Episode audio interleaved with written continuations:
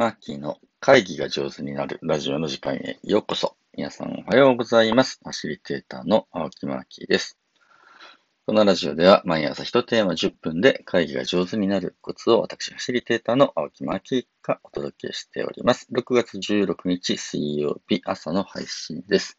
僕が住んでいる淡路島は今雨が降っています。梅雨ですね。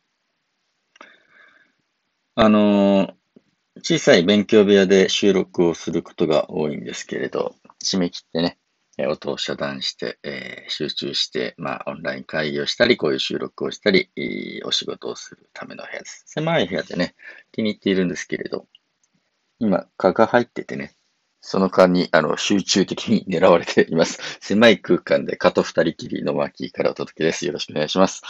えーなんだっけ。あ、昨日、おとといと会議の4つの段階というのをね、えーご紹介しました。それについて2つほどね、えータイムリーにご質問いただきましたので、その質問にお答えする回にしてみようと思います。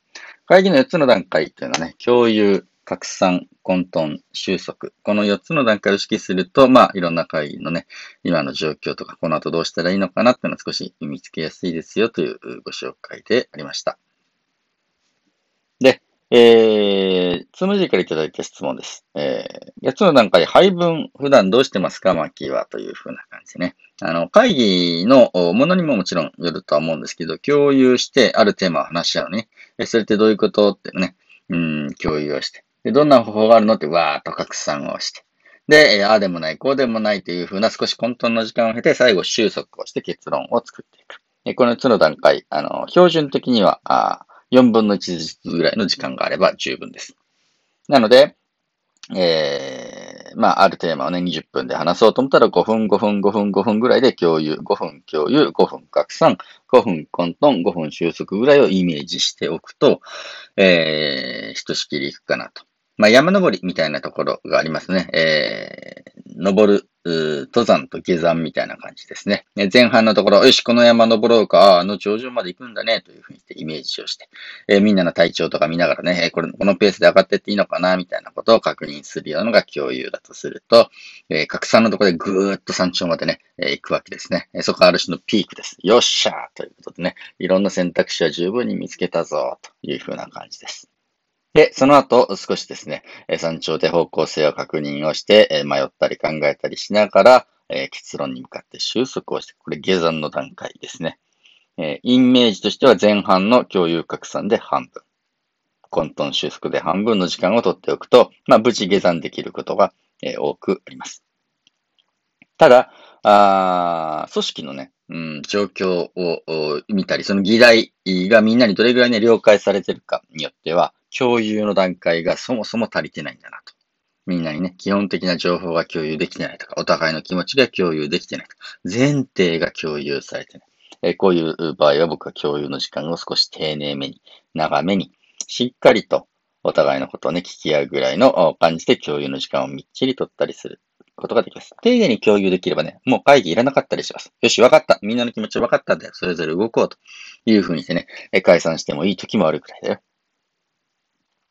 で、この組織はどうも去年と同じものばっかりとか、あのね、えー通例のパターンから抜け出せてないなと。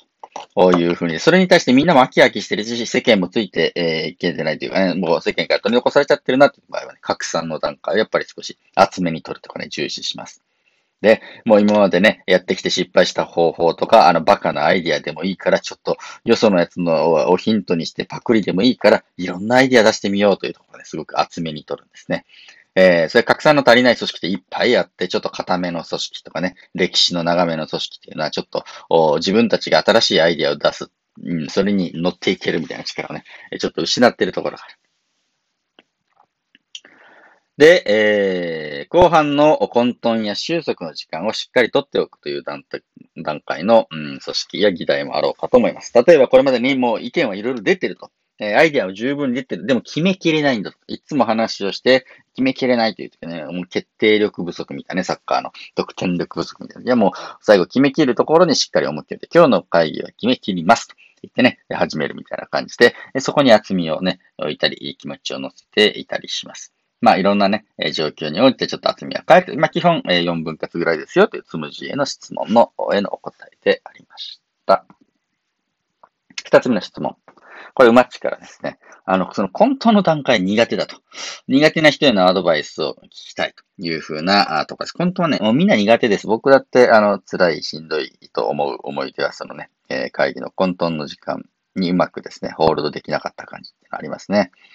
で、これは面白いですけど、苦手と思うとより状況が悪くなるね。ああ、このシーン苦手って思うと、そのシーンの自分の動きが悪くなる。なので、えー、苦手と思うというのはね、えー、まず、そのコントの状態を悪くしていったりします。物事はそれを、うん、愛するか恐れるか、この二つで大きく状況は変わると言われています。なので、僕は混沌を愛するようにしています。お、第三段階に来た。クリエイティブカウスになるかも。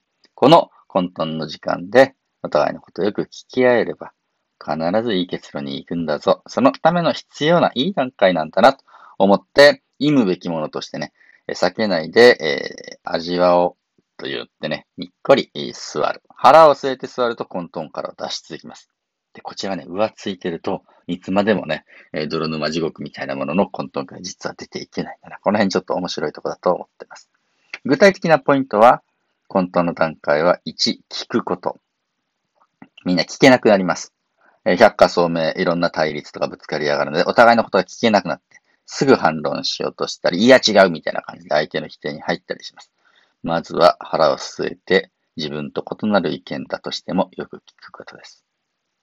二つ目は書くことです。拡散の段階でね、書くのはおすすめだよって言いましたけど、混沌になってから書いても構いません。とりあえず今どんな意見が出てるんだっけ書いてみようか。というふうにですね、書くこと。書くと何が起きるかというと、見ることができます。みんなが今私たちは何で混沌としてるのかを見ることができるんだね。見ると迷路と同じで、えー、脱出口が見えます。見えないから迷ってるんだね。えー、ちょっと俯瞰してみると、ああ、ここから脱出できんじゃんっていうのが見えるようになるので、まあそのために私たちは書くわけです。で、書くために聞くわけ。非常に抽象的で、お役に立っているかどうかわかりませんが、まず聞くこと。次に書くこと。そしてみんなが見えるようにすること。これでおおむねの混沌はね、脱出をします。おすすめは、あそうやって見えるようになったものをおさらいをします。というわけで、えー、今のところこんな意見とこんな意見が出てきて、こんな方向性とこんな方向性がね、ありそうだね、みたいなところをおさらいをすること。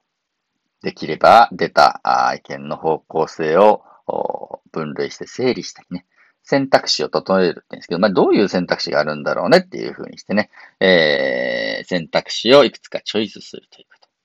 そこまでいけばね、おおむね、えー、多くの集団はですね、あ、この選択にしようということを選ぶことができます。最後、僕のね、えー、知り合いのファシリテーターで上手だなと思うのは、本当の段階に問うということをします。問いかけるんだね。彼女はね、ねえ、どうしたい？って聞くんだね。メンバーに、いろいろ混沌とした状況をおさらいまでして、ねえ、どうしたいの？ってみんなに聞いてみるわけ。そうするとね、あ、こうしたいっていうのが出てきて、じゃあそれで行こうよっていうふうにね、収束に入っていったりこの辺見事なね、えー、問いかけだなというふうにして思います。結局いろんな条件があって、A を取れば B は取れない、C を取れば D は取れないし、メリットもデメリットもあるんだけれど、ねえ、どうしたいっていうふうにしてね、聞いてみるみたいなところはすごく面白いなと思った。まあ、いろんな問いかけの仕方あるんですけれど、おそうね、問うこと、えこれもいけると思います。必ず混沌からね、脱出します。今回の会議でうまくいかなくて、うーんと悩んで次回の会議に持ち越すかもしれん。その持ち越し、間の間の、なんだろう、カオスがすごく大事だったりもするので、最後のポイントは待つことです。1、聞くこと。2、書くこと。3、見えるようにすること。4、おさらいをすること。整理をして選択肢を整えること。6、問うこと。7、待つこと。え僕がアドバイスできるのはこんなところです。そしてこの7つの方向性は、ニアリーイコールファシリテーションの持つ力そのものの話ではないかと思っています。うまち、検討に乗ります。ファシリテーターのマッキーでした。皆様も最後まで聞いていただいて本当にありがとうございます。